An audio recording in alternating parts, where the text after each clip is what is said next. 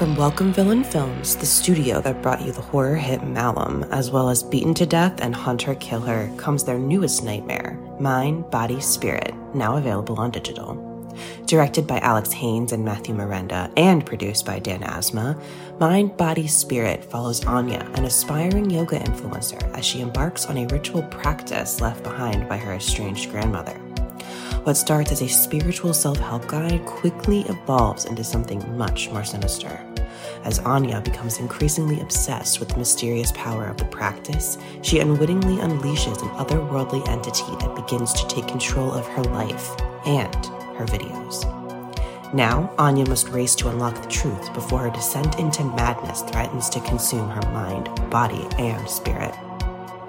During its festival tour with stops at Chattanooga Film Festival and the Unnamed Footage Festival, Mind, Body, Spirit garnered praise from critics who call it a found footage version of Hereditary and a knockout found footage horror movie for the live stream era.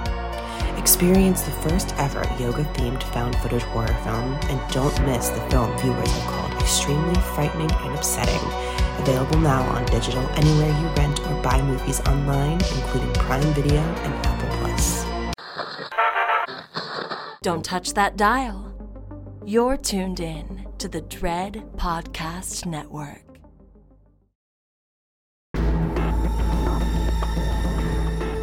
You are now listening to Postmortem with Mick Garris, where the most influential voices in horror cinema will spill their guts to the renowned horror director, writer, and producer.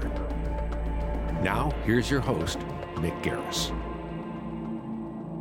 From Nice Guy Productions world headquarters overlooking the glamorous San Fernando Valley, I'm Mick Garris, and this is Postmortem. Let's go back, way back in time, to talk about the world's first movie monsters, the world's first actual monsters. Let's talk about dinosaurs. Dinosaur movies go back almost as far as movies themselves. Back in 1914, a popular cartoonist and animator named Winsor McCay created a five minute cartoon starring Gertie the dinosaur. Yes, it was a cartoon, but its popularity cannot be overstated. That same year, D.W. Griffith produced a movie that incorporated two kinds of movie monsters that would dominate the field for decades in a film called Brute Force. First, there was an alligator with fake bat wings and a crest applied, but it also featured the very first appearance of a stop motion dinosaur, the Ceratosaurus. But what really kicked things off was in 1925 when Willis O'Brien created stop motion animated clay dinosaurs in the first screen adaptation of Sir Arthur Conan Doyle's prehistoric creature feature, The Lost World. O'Brien also created the groundbreaking stop motion effects in 1933's King Kong and in the next decade, Mighty Joe Young, where he was assisted by his brilliant young protege Ray Harryhausen, who went on to be the all time king of stop motion monsters. Dinosaurs became a staple of movie magic, the best of which were animated frame by frame, and the worst by gluing fins and the like onto unsuspecting lizards, blown up to king size on the screen. There were dozens of other such creature features that were made magical by animators like Jim Danforth and Doug Beswick and Dennis Muren during the dino boom of the 1970s. And then it all changed when Steven Spielberg and his genius CGI team brought Jurassic Park to life, and there was no looking back.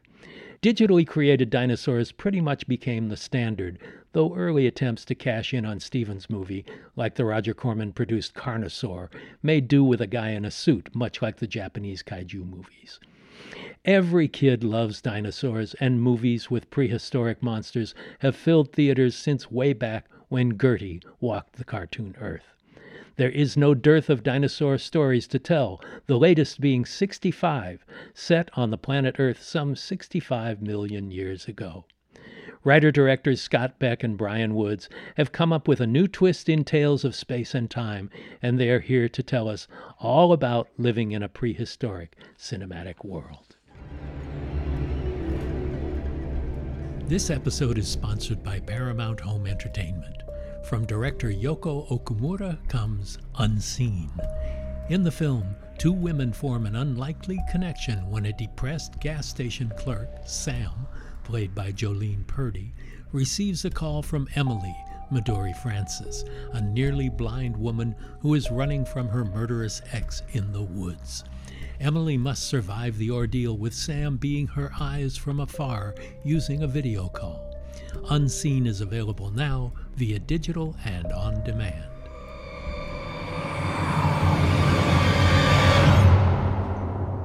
Guys, welcome back. It's not many who return for an encore performance, and it's so exciting to have you here. We've been looking forward to this for I think the last four years since, since we were last year in 2019. So Yes, it's thank you for having us back. Well, it's great to have you back, especially under these circumstances. But not everybody knows your background. Not everybody heard the first show. But you guys have been paired since the University of Iowa. yeah, we I mean Bryan and I even go back further. Like we were 11 years old when we first met um, in in Bettendorf, Iowa, and we were we were making um, stop motion videos. I mean, very much like your your incredible introduction. You know, the the stop motion was our first experimentation with um, with videos and with dinosaurs. That's cool. I did it in eight millimeter when I was a kid. Stop motion, Yeah, disappearing yeah. things and moving things around. yeah, yeah. It was, it- you know, it. We were kids when Jurassic Park came out, and so to a certain degree, that was one of our first early introductions to the world of dinosaurs, and we were And there. that's 30 years ago. 30 Can years you ago. believe it? June 11, Cannot believe it. 1993. Yeah. My, I, my mom actually um, was taking me to the movie theater, and uh, Arnold Schwarzenegger's Last Action Hero was coming out right around then, and that was the only movie I wanted to see. And she was like, "No, we're going to see something called Jurassic Park." I'm like. What does the word Jurassic mean? I had no understanding of what I was about to step into, and it was quite a quite a world she introduced me to. Well, it certainly changed the course of your lives eventually. Yeah.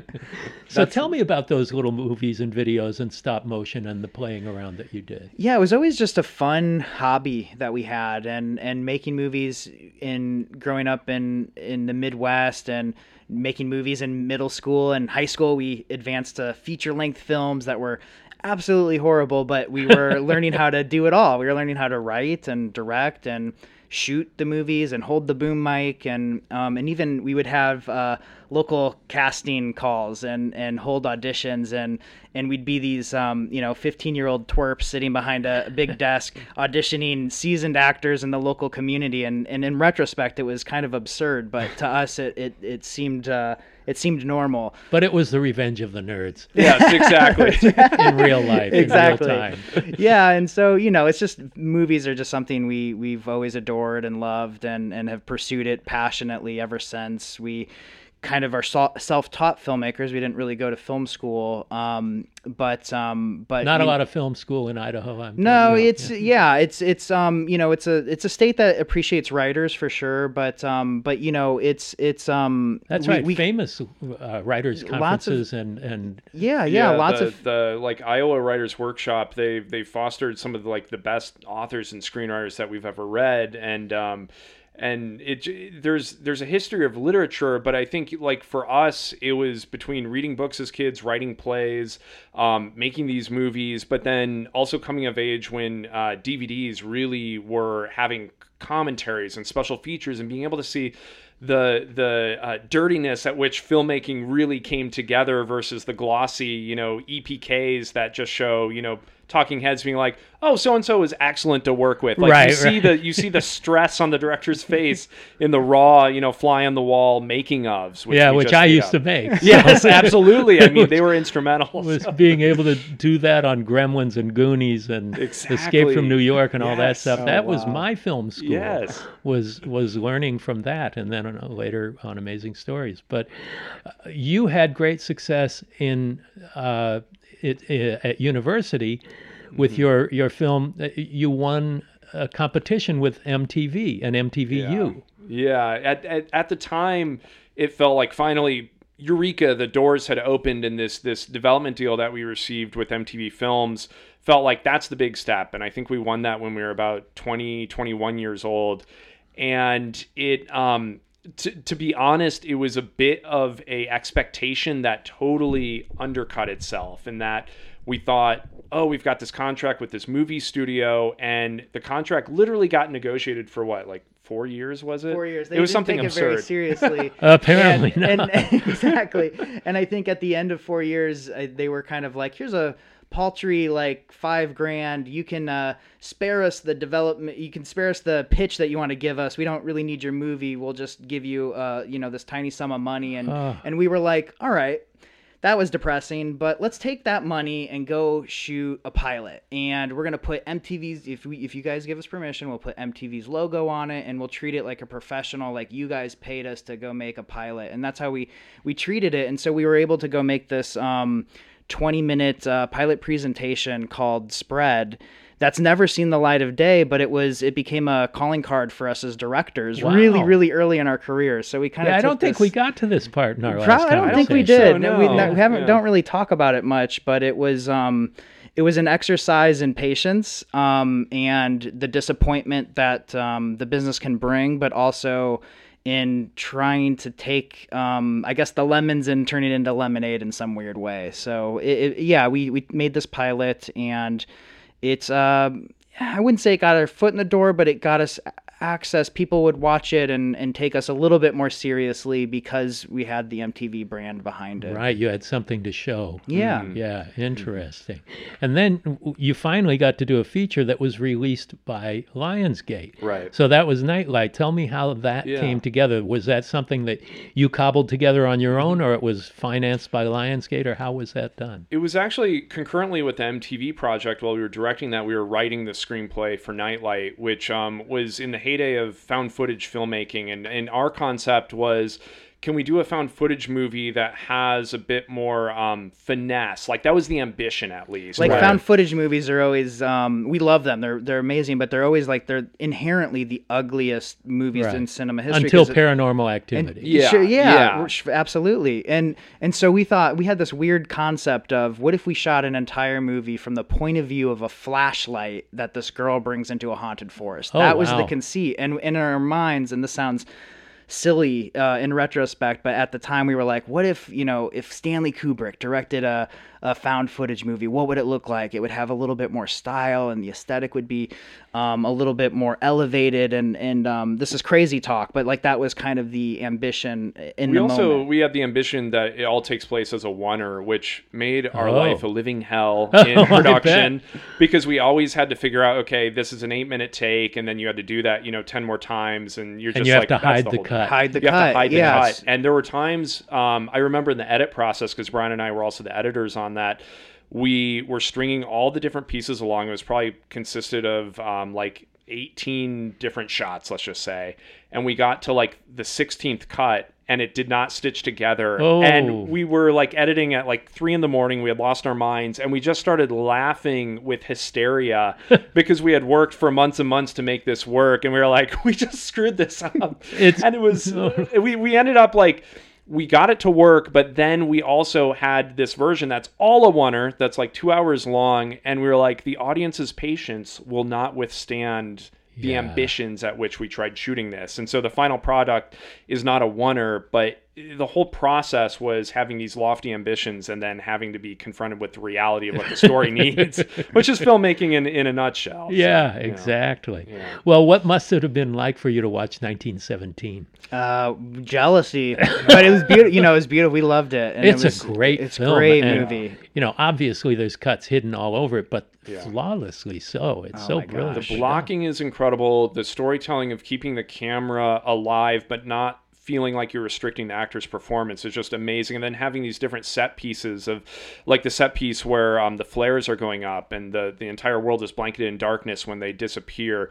Just the incredible atmosphere that you're able to paint and withstand um, the the audience's uh, ability to watch and want to go on that journey is just top top level filmmaking. Yeah, and emotionally engaging as Yeah. well. A Yeah, lot of times when you have a concept so high, you lose track of grounding it in your, your gut and heart and soul. It's Absolutely, so true. It's a yeah. it's a it's a remarkable piece of screenwriting too. It it gets talked a lot about as um, this uh, impressive directing exercise, but to sustain a story and, and get you invested in characters in real time is very challenging. And I thought they, they did a terrific job. Even if it had been done traditionally, it would still be a great movie. Exactly. And the fact that they did it even more powerfully as one unbroken sequence is just amazing. Yeah. Absolutely. So 2016 was a big year for you. This Mm-hmm. was the year you you made the deal to write A Quiet Place. Yes. So tell me how that kind of changed the nature of Hmm. what your career trajectory was. Yeah, it was an interesting point in our career because we had been really frustrated with a lot of different jobs and and ch- chasing assignments, and our agents leading us down blind alleys, like you gotta chase this. It's going to be the next hot thing, and then we'd spend four months working on a pitch, and just for it to turn into nothing. And so we got frustrated, and we wrote a quiet place out of that frustration and out of that um, just desire to really just focus on something that we thought was cool, and and tried to stop listening to what other people were excited about. And and um it was a thrilling process and um and it was i don't know it took us to strange places. It uh immediately the script got a warm reception from our agents. It went into paramount. Um, paramount made a really aggressive offer to to to make the movie and the intention was for us to direct. But unfortunately the first actor we went to mr john krasinski um, or fortunately rather i guess Yeah. i should say um, wanted to direct the movie. And not only did he want to direct the movie he shared the script with his wife the second it came into to him and um, she wanted to co-star in it. And it was Wow. this amazing moment. It was almost incomprehensible. We got whiplash because we were like i don't understand like John and Emily, are they friends? Are they were they just hanging out when he read the script? We didn't realize that they were married at the time and and and we really had to like think like, oh my gosh, are we gonna let our baby go? And and um and um we just couldn't deny how perfect they were for those roles. And and, Yeah. and certainly John um you know, uh, as as an as an actor in the business who has worked with many great directors, including Sam Mendes, who we were just talking about with 1917, Yeah. we just had um, had a gut feeling that he uh, probably learned a thing or two um, after all those years. But what an ama- who would have guessed he would be such a terrific Mm-hmm. genre director? Yeah. Total surprise. That's the thing that surprised me. I mean, he directed comedy before Yes. and had acted comedy and drama and all, but he understood our genre, you know, Yeah. Google gobble one of us is Yeah. we our often repeated phrase here. And and it became such a, a smash. But it was before it went into production that you guys started making Haunt, right? Yeah. Yeah, we we were writing A Quiet Place and Haunt concurrently, and they they both were scratching different itches that we had of you know doing um you know a, a family horror uh, genre, but then just doing like a straight up like fun Halloween slasher. And so Haunt was going into production and basically was shooting alongside A Quiet Place back in uh, this would have been like fall of 2017 and it was fun like haunt was was kind of that throwback slasher film that uh, we actually got to film over the course of halloween in october 2017 Wow. and so the the spirit at which i think all our collaborators um, went into that movie with felt like in, in retrospect it created one of the the best filmmaking atmospheres that we've ever had because it really felt like a camaraderie in the wake of uh, you know halloween halloween seasons Yeah, I, I actually was shooting on Halloween an episode, a Halloween episode of Once Upon a Time. Oh, that were you? same No way. Halloween Can I, 2017. did anyone dress up for Halloween? yeah, and it, you know we had a set in a bar, Yeah, yeah. Uh, and we had the Sanderson sisters in costume in that bar. There, it was. It took place on Halloween, and we were shooting on Halloween. That's amazing. Did you dress up as anything on Halloween? No, no, I, uh, I was in the background. Yeah. But tell me, so um, Haunt was very grounded, Mm-hmm. practical effects, uh, homemade movie making Yeah. in the independent sense, i- i- very much in the 80s style. Yes. And so tell me about that experience because the evolution of the tools of filmmaking are in a maelstrom at that time. And you're in this, what could be seen as an old fashioned or let's say classic filmmaking style where everything you see is on the set in front of you Yeah. and is handmade and you interact, the actors interact with these things. Absolutely. There's there's nothing um, better than having practical, not just you know from a from a cinephile and fan audience standpoint, but from a filmmaking standpoint, so the actors actually have something tangible that they can react to. Um, we certainly know, especially with with 65 and some of the effects there, and some some are practical, some are CG, that if you don't have something right in front of you, it takes a lot of imagination as a director, but certainly as an actor to feel the tangible and palpable fear with Haunt, um, you know, we we just wanted to make sure everything in this haunted house was operating as if it were a real haunted house. And anytime there was, you know, a moment of violence or whatnot, there always had to be something practical that we we all could react to, so that the reality and the authenticity was the first and foremost uh, tone that we were really hitting there. So, how did uh, Eli Roth get involved in his presentation of the film? Yeah, he he read the script. Somebody slipped him the script, and um, we got a phone call from our producers, Broken Road, and said Eli read the script. He loved it, and our minds instantly went to, oh, oh, he's gonna want to direct this just like John wanted to direct the Quiet. Like our mind went to, uh oh, like I don't know if we're gonna be directing any movies this year. And um, instead, he was like, I would really love to kind of mentor this project. I really responded to it. Um, he um, had been trying to crack a haunted house uh, slasher film for a long time, and he felt like the haunt was the answer to those questions that he had about could you do a movie where people innocently go into a haunted house and the the horror that happens inside of there uh, turns out to be real and and Eli was just really really supportive, a, a great mentor. Working with other filmmakers is so uh, it's uh, what's the word? Therapeutic, I guess, is the Yeah. word I would use because they've been through it all. They've seen everything. Um, you know, working with Sam Raimi on 65, it was the same way. It's um, there's a mentorship element, but there's also just um, as, as a filmmakers. I don't know how you feel, Mick, but we're always uh, there's just a lot of anxiety that comes with the job. You, Oh, There's a lot of money on the line. Um, there's a lot of responsibility, and then there's your own artistic uh, hopes and dreams that you're trying to do your best job and and constantly failing and and and um, to have a, a, a mentor like an Eli Roth or a Sam Raimi um, watching over you and and telling you it's going to be okay and here's what I did in this situation when when um, it happened to me or or or or whatever the case is is just really um, it's really nice. Well, it's the situation I had doing producing Masters of Horror, working with John Carpenter and Tobe Hooper and Dario Argento. I learned so much from all of them, and my contribution was to be able to step aside and protect them from other people interfering with people whose vision is a lot better than anybody else's that would have had notes. That's so fascinating. It's it. We're in a the business is is it always makes us scratch our head because um, there's so many terrific filmmakers uh, that we admire throughout the years, but they're stuck in a business that has a hierarchy of um, whether it's the financier or the studio that um, is always trying to kind of nudge the filmmaker one way or the other, and that usually is business related. It's usually about um, money, and and so anytime um, in your situation with Masters of Horror, where like you can empower those directors to do their best work unencumbered by either creative notes that don't make sense or just aren't coming from the right place. It's beautiful as fans to be able to watch that. Well, it, it worked so well to see these guys work at the top of their powers mm-hmm. after having their metaphorical balls cut off. Yes. know?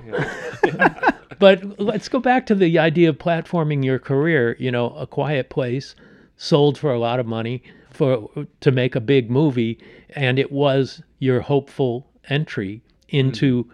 being complete filmmakers because all your collaborative years you've been writing and directing together. Right. But here's Quiet Place was such a big success that that had to have opened the door for you to be able to be studio writers and directors. Right. Yeah. It it it was surprising. I think opening weekend with a Quiet Place. So this would have been like April 2018. We had zero expectations of how the movie was going to be received. You know, critically from the audience, financially. And we had a bit of whiplash, to be honest, just because I think our, our nature and um, in in life is to always expect the worst. Yeah. and It's you know, not it's a bad No, No, it's, it's a not. healthy Approach. point of Yeah. view, especially for the film business, because usually the worst is what happens. yeah. You do your best and expect the worst. absolutely and so we we went into that opening weekend having the worst expectations and and our our hair was kind of blown back by by the fact that the the audiences embraced it as much as they did And the critics as the well. critics as well Yeah. which is sometimes a really rare rare uh, alchemy to to to hit but um, they Paramount was instantly announcing the sequel to A Quiet Place before anybody involved outside of the studio, including John and Emily, I'm sure, had a chance to understand what this meant. Um, and Bryan and I, meanwhile, we had been working on a few different ideas in the background. And this this dinosaur movie idea 65 was Yeah. something that was at the top of our list, but we never knew when the right opportunity would present itself, if ever, to get the resources to make it. And if the success of A Quiet Place taught us anything, it's that amidst a landscape where there's a lot of remakes and IP based material and sequels, which we love, but we also want to see the opportunity for films not based on anything to also have their, their chance at, at the cinema. And so it felt like the right time to try and make 65.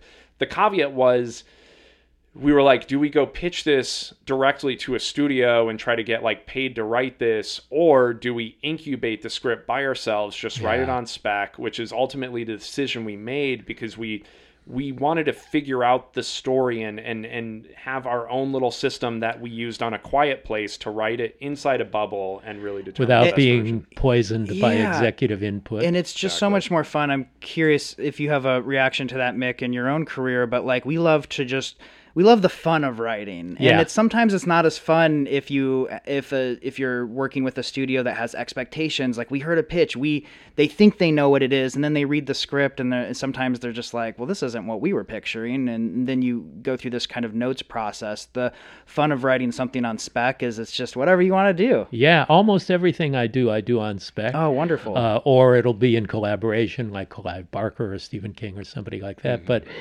you know, and at this point in my career, if it doesn't sell, it doesn't sell. Yes. I've written another script that I can be proud of, whether it becomes a financial success or not. But then it's on to the next one, and maybe that will sell, and maybe it won't.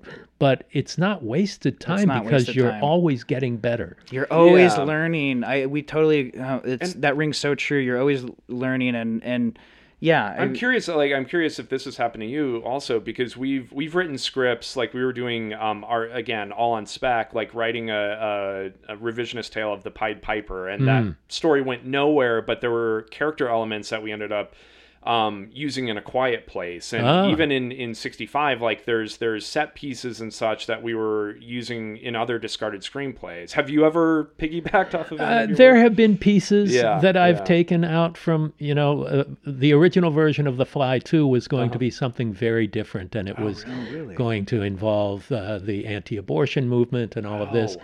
And I ended up taking elements from that into another spec thing that Yeah. I'm still working on and Oh, may or may. Not have a future. But Yeah. yeah, and, and Fly 2 was way back in, you know, 19, wow. what, yeah 80, 90, 89 was eh, 89. yeah yeah. yeah Yeah, so written before that yeah but yeah ideas are good ideas and if you're working on something and you've had that thought before and it fits into that peg you mm-hmm. know the peg fits into the groove it's it's exciting yeah and making it work that way so as a as a team how do you work? Do you sit together in a like this podcast studio is my writing studio Yes. as well. This is my office. It's this is where i do all of my writing. Yeah. Um, but I write by myself almost all the time. Yeah. So, what is the process of a writing directing duo when Yeah. you're in the creation stage? So we we like to brainstorm together. We like to get in a room together, throw ideas out, challenge each other. Um, pitch, get excited about things. Sometimes we'll be working on a different project and we're just in the room together and we'll be like, oh yeah, and by the way, on 65, like uh, we should probably do like if we're gonna do a raptor, we should probably do a small raptor. You know, we might just pitch stuff in the room. But when we write, um, it is a very private process. Um, we we are never in the same room together. Ah. Uh, we we separate and and we go into our respective offices and and bang out pages. And I think part So, do you the- say like I'm going to do this scene, Exactly. you do that scene? Exactly. So we'll kind of usually, as far as like outlining, we'll kind of have a decent idea of the first act. We'll kind of have talked through it enough times that we know the beats of the first act, and then we'll have a very fuzzy idea of the second act, and we'll only have a vague idea of the ending. We think it kind of ends like this, but we're not really sure. That's about as much preparation as we like to do so that then Scott or myself can go all right I'll take the first 10 pages and we go off and we lock ourselves in a room when we write and and I think it's in part one because I think if we were in the room together, we'd be kind of bit joking and laughing too much, and having too much fun, totally distract yeah. each other. But also too, I think when our writing is firing at its at its best, it's it very personal and you're kind of you're almost revealing something private about yourself and it helps to just be in a very kind of safe and closed space. And then and then once we have those pages, we sheepishly hand it to the other person and yeah. and go, please don't murder me. This is what I'm thinking and and we get feedback and then we challenge each other and and and, and how can you trust any more anybody more than you trust uh, yeah. since you've known each other since you were 11 years old. Absolutely. I mean, there, I, I would say there's times where I really believe in something that I've written, which is which is rare because there's yeah. always like that that imposter syndrome. But I'll believe in it, and then I'll send it to Bryan, and then he has a conviction that no, we should we should do it this opposite way, and I'm like, I will trust you on this, yeah, because I, I kind of require that that that feedback and i don't even know how i could write by myself to be honest so it's point, not so. there's not a battle going on usually no. if you're at opposite ends of a decision one of you will lie on your back yeah usually yeah. we'll if we're on usually if we're on a different page we'll convince each other to switch sides and then we'll be on the other side of the spectrum and we're like oh no yeah. now what um, but it, it really helps like um, we're great like we love reading screenplays. We we used to go to the bookstores and buy scripts off the shelves. Wow. We still do actually. I still go to Samuel used bookstores. yeah. I yeah. love going to the last bookstore downtown oh, and yeah. seeing like what screenplays do they have today that I can pick up. And um, we're lovers of the form of, of of the screenplay form, but I can genuinely say like Scott's one of my favorite writers. So. Wow when we're handing pages back and forth, it's thrilling. I'm excited to mm-hmm. see what he's come up with, and I'm excited to try to challenge him and push it a little further. It, it, kind of allows us to be each other's audience too, and and therefore, like even though we know the outline and the story beats, there's there's everything that you have to fill in the gaps between dialogue and a bit of specific action and such that we get to really react to, and and like Bryan's saying, it's usually a, a really enjoyable process and and inspires. You know, if he's delivering pages, all of a sudden I'm inspired by a brand brand new idea that none of us had talked about yet.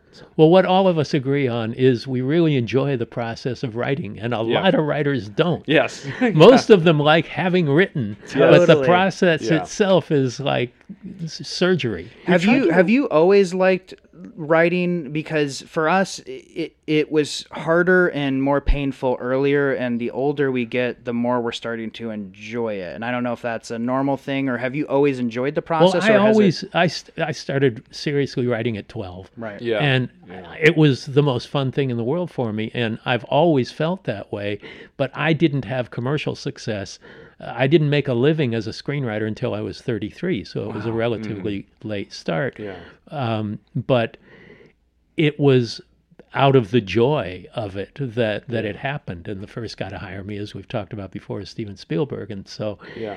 he is so encouraging to writers and creators that I, I could not have had a more encouraging mentor who taught me so much more than he knows he taught me. Mm. Oh, and amazing. you know, I appreciate so much th- the limbs that he didn't realize he was going out on and allowing me to do. You know, one of the things he told me, and this was more as a director than as a writer, was do something you'd be afraid of being fired for. Do something wow. inventive that you'd be afraid of being fired oh, for doing. Awesome. Because yeah. I promise you, I'm not going to fire you. Oh, what oh, a great wow. note! And that freedom, that yeah. that noose, was yeah. thrown aside. Wow. You know? And just that kind of encouragement and and the process of writing has always been a fun one for me, and one that I enjoy doing to the point where you know you talk about doing your 10 pages when i'm clicking 10 pages is a normal day yep yep and yep. and I love that process. Yeah. And I've co-written and I've done it happily with a few people, but I find myself freest not trying to talk somebody into my point sure. of view. yeah, no, I believe it. Like everybody has their own system and um and and we love that idea of like that i'm gonna ingrain that in my head the idea of like doing something that you would risk getting fired for i feel like that's that's the most exciting place to be as a filmmaker and i i remember um, one of our first critical reviews of one of the films that we screened for a college class when we were like 16 or 17 years old. Uh, this this critique was like Beck and Woods are aspiring to mediocrity, and that was that was such a terrifying sentence that I read. Where I'm like, I never want us to aspire to medi- mediocrity because my favorite filmmakers, their their films, if you you know do them uh, injustice, but still look at the Rotten Tomato score, like usually my favorite films are somewhere between 40 to like 60%. And I'm like, that's kind of the sweet spot where you Yeah. love it or you hate it. And it's usually because it's defying an expectation and it's doing something bold because of it. Right. And and the most memorable films are the ones that aren't part of a franchise. Yes. You know, you guys notably were not a part of A Quiet Place too. Right. Yeah. And you were going your own route, writing your own spec stuff. Let's talk about dinosaurs. We can make the transition to today, to today now, but I, I'm assuming it will take you back to your childhood. What were your first favorite uh, dinosaur movies? Oh, I remember. Um, I want to say it's like a 1960 movie or 1960s movie, just called Dinosaur, and Not Dinosaurus? Dinos. No, just dinosaur. It's uh, Yeah. um, where uh, uh, uh, a dinosaur is taken out of um, deep freeze and and basically unleashed. And my uncle showed this to me when I was really really little. And um, I think it was the combination of seeing a dinosaur interacting with modern day humans that struck my imagination. And later, when I was about 12 or 13 when um, uh, Spielberg's The Lost World came out and seeing that third act where a dinosaur, the T Rex, is running amok around San Diego. That just ignited like a fire inside me where it was like, oh, I get to see a dinosaur destroy like a cityscape. That Yeah. was just incredible. And I think, you know, the there are also all of the the different references that you had mentioned before of like watching King Kong, like the 1933 King Yeah, Kong yeah. that struck me at such a young age of what you could do in a movie even though i was watching it at a time far removed from uh, the the techniques of stop motion and we were already moving into like cgi at that point it still felt like it was magic It was still fun. I mean, I remember too, like King Kong and the original The Lost World, and seeing the dinosaur effects. The original 1925 Yeah. or the 1960s? the 1925. Yeah. Um, The and Willis O'Brien. Yeah. yes, and and and it- as a kid, and even as like a teenager, those movies.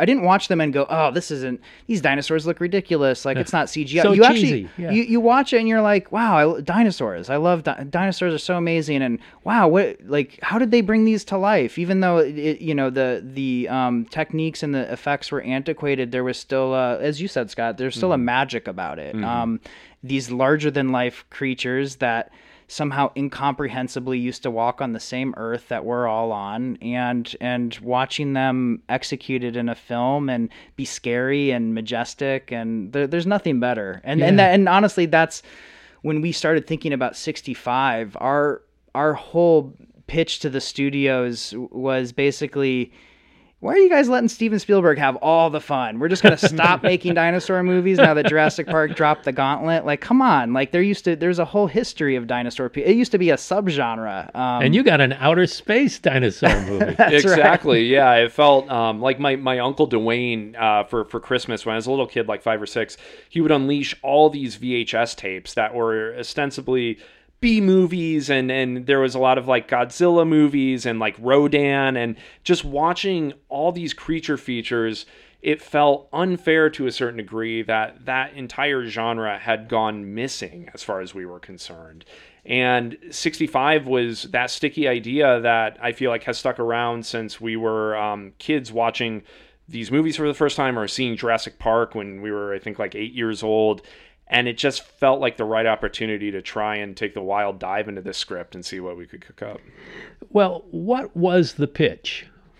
The pitch was ex- like once we were at the like refining the pitch, we had already written the script, but we were like, what if we transport the audiences back 65 million years ago? It's not about taking dinosaur DNA and putting it modern day. It's like you actually get to transport audiences back to Pangean Earth.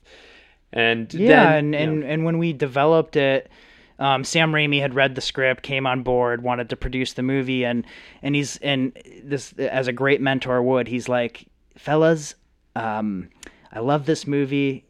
I th- think this is a great script, um, but we have to convince the studios to make this movie because it's a very big budget, and you've only done an independent film. So what I'd like to do is commission some artwork. And so Sam paid for some some artwork for us to put together the, our vision of the movie, basically. Great. And so we would go into um, all the different boardrooms uh, when we had the script, and we would pitch a movie, and we started pitching it almost like we were pitching like Ridley Scott's Alien. We were like pitching a, a story about a pilot who's traversing across the Gulf of space. He Which is a what it looks like Which for is the what it looks like. the movie. Exactly. There was a Yep. degree at which we kind of were leaning into this is boring. You've seen this movie before because once Mills crash lands on a mysterious planet and he thinks there's something alien out there, that's when we would land the reveal in the like boardrooms where we flipped around a poster. We're like, he didn't land on a mysterious planet. He landed on Earth 65 Right. million years ago, and we have this poster that said 65 million years ago, someone came to Earth with a giant T Rex with a, a, a smoke trail of a ship crash landing on Earth. And fortunately, the technology of Chimera is very similar to modern Yes. day Earth technology. exactly. so we, we we had fun with that that reveal, and that re- reveal does exist in the movie in in the hopes that like 20 years from now, if there's some kid that's chooses to watch a movie called 65 and never saw any of the marketing material, he might start watching Adam Driver crash land on a mysterious planet, and then that Right. reveal comes up, and hopefully that becomes a, a moment for him. And now that's not going to be much of a surprise because of the marketing. Uh, Yeah. Not you right have now, to let, yeah. You have to let people know what they're in for for them to pay for Yes. a ticket. Yeah, we're in a you know weird time with theaters, right? There's nothing more important to us um, than the theatrical experience. Scott and I are actually opening a movie theater this fall in our Really? hometown. Yeah, so Really? yeah, it's called the Last Picture House. It's going Wow. to screen. 35 millimeter um, film prints. We're gonna beg you to come back and screen some I'll of your be there. work. Yeah. And, just like um, Quentin did with the New Beverly. Yeah, totally. Yes. That's Yeah. exactly right. And and our community where we grew up, they love movies there, and, and we think that there's an audience for it. But yeah, it's um it's a it's a it's a trying time for non IP original films in the Yeah. theatrical marketplace. And um, while it would have been fun to kind of hide the secret of 65 completely, we also kind of understood why Sony wanted to to put it out there and and draw people in with the dinosaurs. And it certainly doesn't ruin anything. You know, if anything, it piques people's interest. Sure. Yeah, Yeah. exactly. So tell me about the difference in approach. This was probably not even remotely like making Haunt, not even the same job being directors. So you're working on stages. The spaceship sets, I assume, were actual sets. Yes. Yeah. But most everything else, you're in front of a green screen, actors in front of a green screen, uh, with uh, with C stands with green tennis balls on the end to, for their points of view and the like. Yeah. So tell me about what a big 360 degree turn that is from making a movie like Haunt. I mean, it, it was massive. There was this period even before we started prep, where it was like an R and D phase, where we we always storyboard every single frame of our movie, but never was it more important to figure out how are we going to show the dinosaurs? When do we not show the dinosaurs? What's the visual effects cost implication of showing too many dinosaurs? And it was all this homework that had to be done to figure out what the actual cost of the movie was. Um, then it was about designing the dinosaurs with our visual effects supervisors and any practical effects that we could we could afford to have. And then it was about um, versus like Haunt, which we shot entirely in this contained haunted house that we built on in a milk factory in in, in outside of Cincinnati, Ohio. We actually decided let's film as much on location as we can in Louisiana and in Oregon, and that process was was built out of um, research with paleontologists and researchers that were figuring out what the um, ecology was in in the United States back then, 65 million years ago. We had written this um, uh, kind of as the anti Jurassic Park because we didn't want to necessarily do like a tropical jungle. We wanted to do the Pacific Northwest and what it actually seemed like in the late Cretaceous period. And the research um, came back and it, it was basically telling us the te- the temperate climate was was very different back then. It was more like the swamps of Louisiana, Oh, which drove us interesting. to shooting actually in swamps. And so, Wow. I, one of the most magical days on set was um, it was like ten days into photography.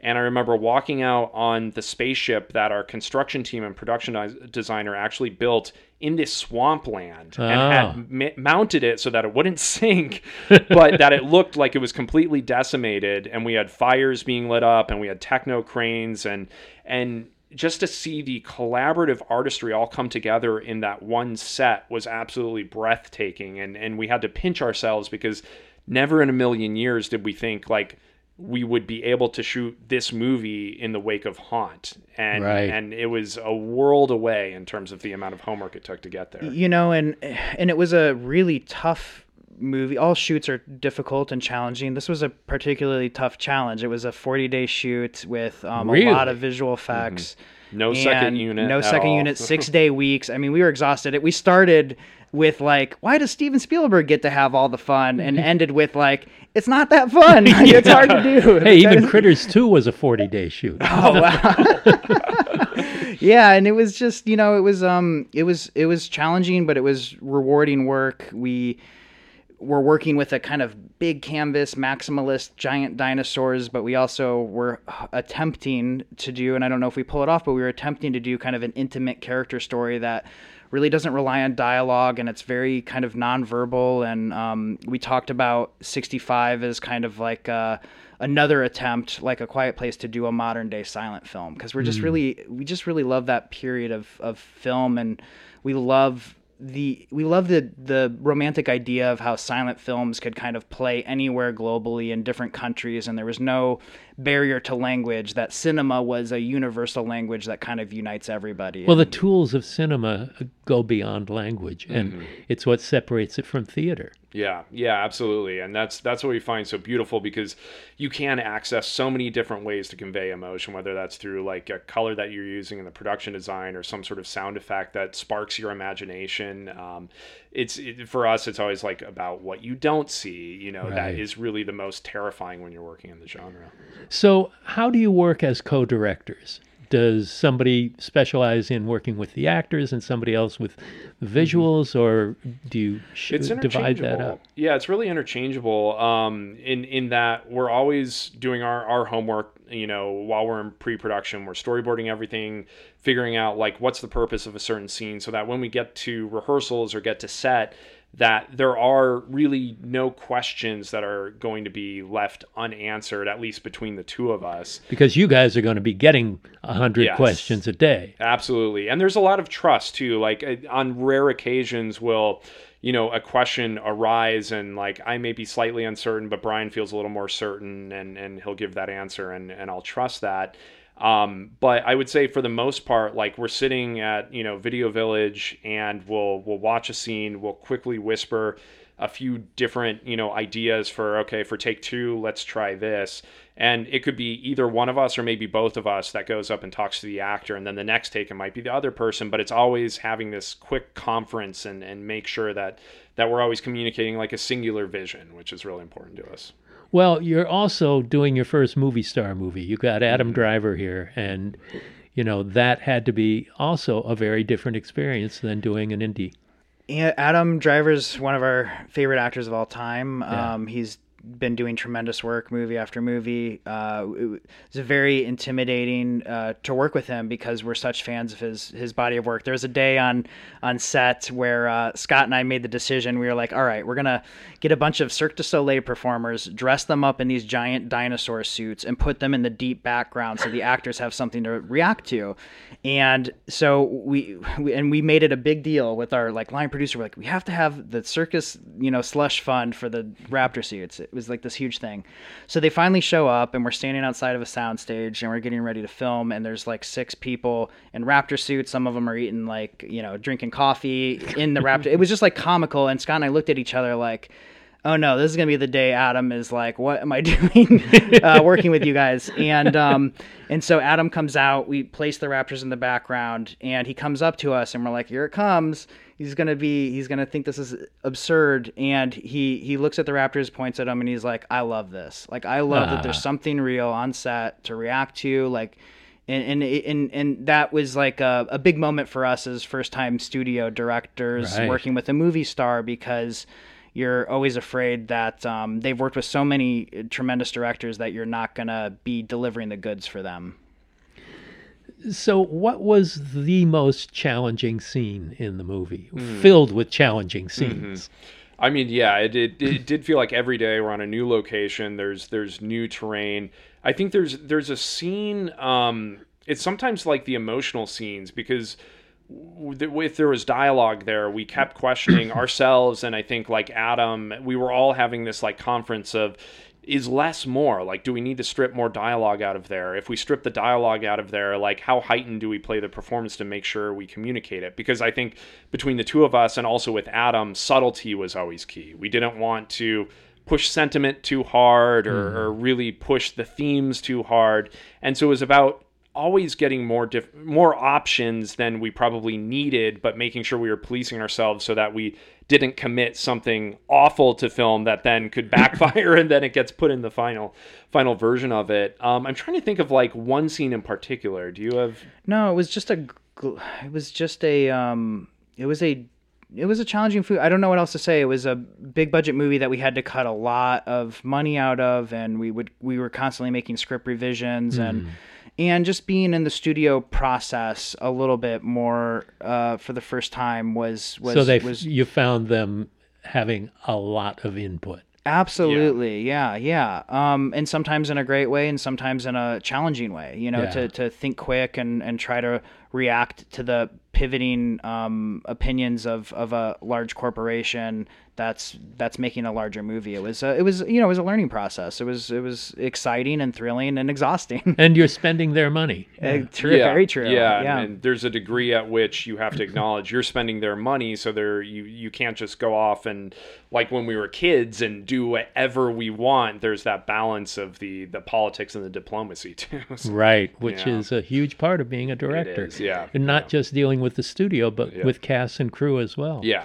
So tell me how you went about crewing, and uh, particularly Mm-hmm. the VFX people, the the Yeah. DP, the Yeah, sound yeah. design. We worked with some really, really remarkable people on this film. The first person that comes to mind is the costume designer Michael Kaplan, who uh, started his career with Blade Runner and nice did- beginning. exactly, and then just went did went on from there. Did a lot of um, David Fincher movies. Did the recent Star Wars films and Star Trek, and seeing using his creativity to kind of create um, what we kept calling it's like a ancient alien civilization. It's like retro and futuristic simultaneously, which was a hard bullseye to hit. Um, and our production designer Kevin Ishioka, who we admired his design work from uh, Tron and Oblivion. He's done some really beautiful sci-fi kind of cutting edge stuff, and and and having his um, taste and style imprinted on the movie was really really exciting for us. And our, our visual effects supervisor, uh, Chris Harvey, he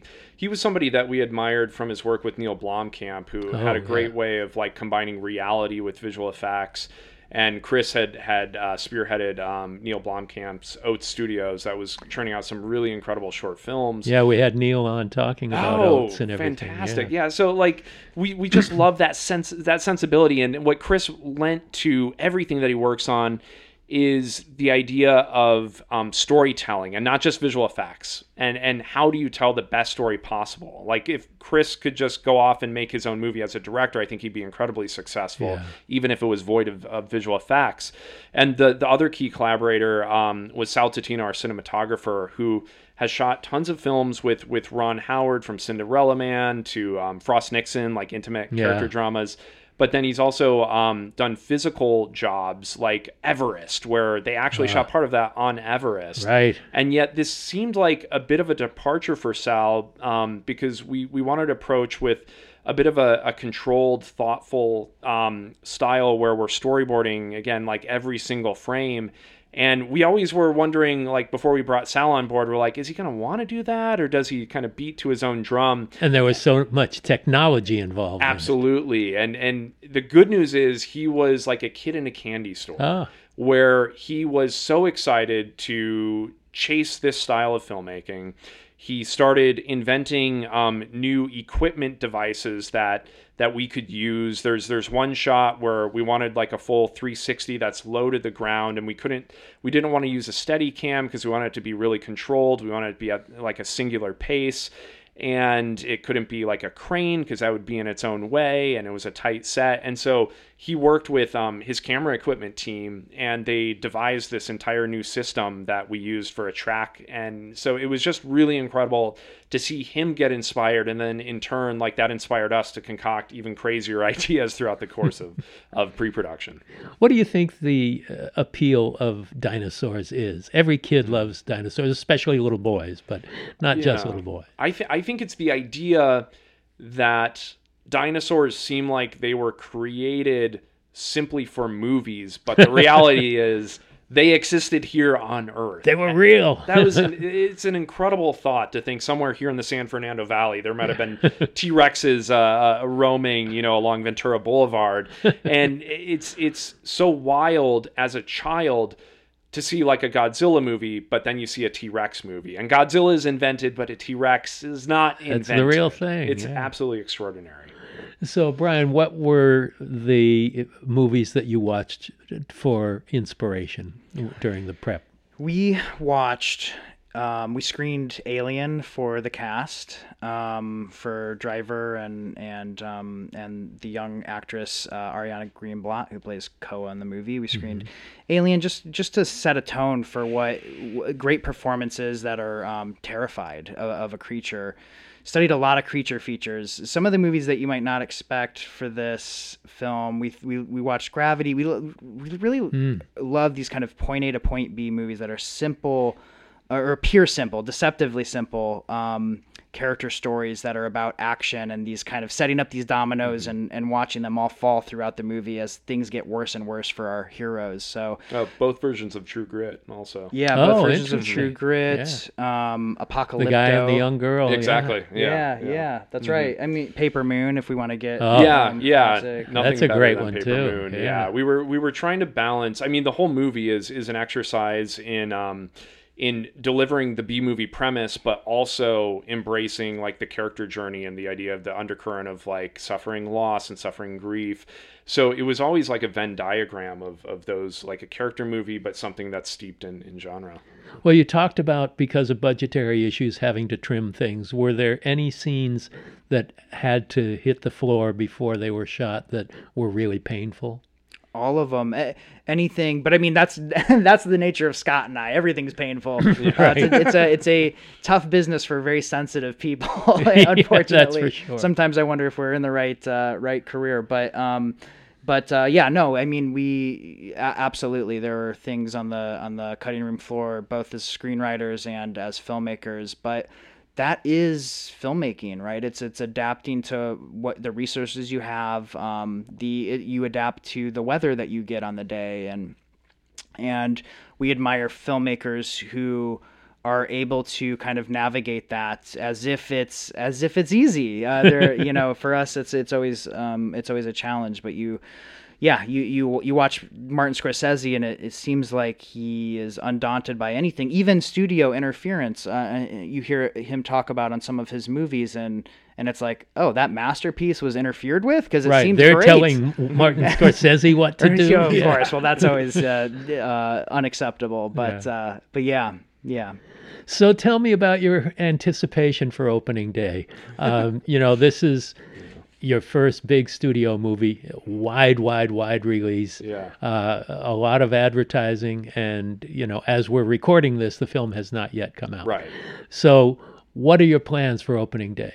Turn the phone off and uh, focus on the future. Like I, I always think about like Spielberg and, and Lucas like escaping, going like, to Hawaii, going to Hawaii, yeah, exactly. and and that sounds really really nice. Um, you know what what we do what we've done um, we did this with haunt and with a quiet place is we go back um, to iowa and we go back to iowa in part because that's where we feel most grounded um, I, I live there much much of the time mm. and we we just have such a great community so we're doing like three screenings back in iowa and wow. i think that i'm looking forward to most because we get to see so many familiar faces people that we started making movies with when we were kids Um, but I, I don't know. Like I, again, we're we're the type of filmmakers where it's out of our control and so we can we can expect for the worst but again like it is out of our control and so at this point you just have to let the audience uh, live with the movie whether they they love it whether they hate it and just be focused on what we can do next and so we I don't know. We're we're always terrified. I think. So. do you show up and watch your movies in theaters? Is that a is that I a do. big moment for you? Is that a big opportunity? Is it- Absolutely, especially genre movies where you can really read an audience. Yeah. You know, they're verbal. Comedies and horror movies uh, go for a, a visceral and observable response. absolutely. And to like opening night at the Chinese theater w- with Sleepwalkers, Yeah. 1,200 people in there, and, and Oh, when mother and son kiss, hearing them all go at the same time is one of the most yeah. memorable nights of my Yeah. life Oh, that's incredible. but I'm so excited for you and and wish you all the best. It was so great to have you back, and we'll do it next time. Ah, thank you so much, Mick. So has been thanks, Scott. fantastic. Thanks, Yeah, Bryan. thank it's you, really Mick. good to see you, and I wish you all the best. Oh, Thank, you, Mick. Thank you for listening to Postmortem with Mick Garris. Download new episodes every Wednesday or subscribe on Apple Podcasts, Spotify, or your favorite podcast app. Postmortem with Mick Garris is produced by Mick Garris and Joe Russo. Our sound engineer is Christopher Leon Price. Our announcer is Jeff Gelb. Our graphic designer is John Holland. And our theme was composed and performed by Bill Burney with additional music by John Jasensky. If you're enjoying our show, please take a moment to rate and review us wherever you get your podcasts. Thank you for listening to the Dread Podcast Network.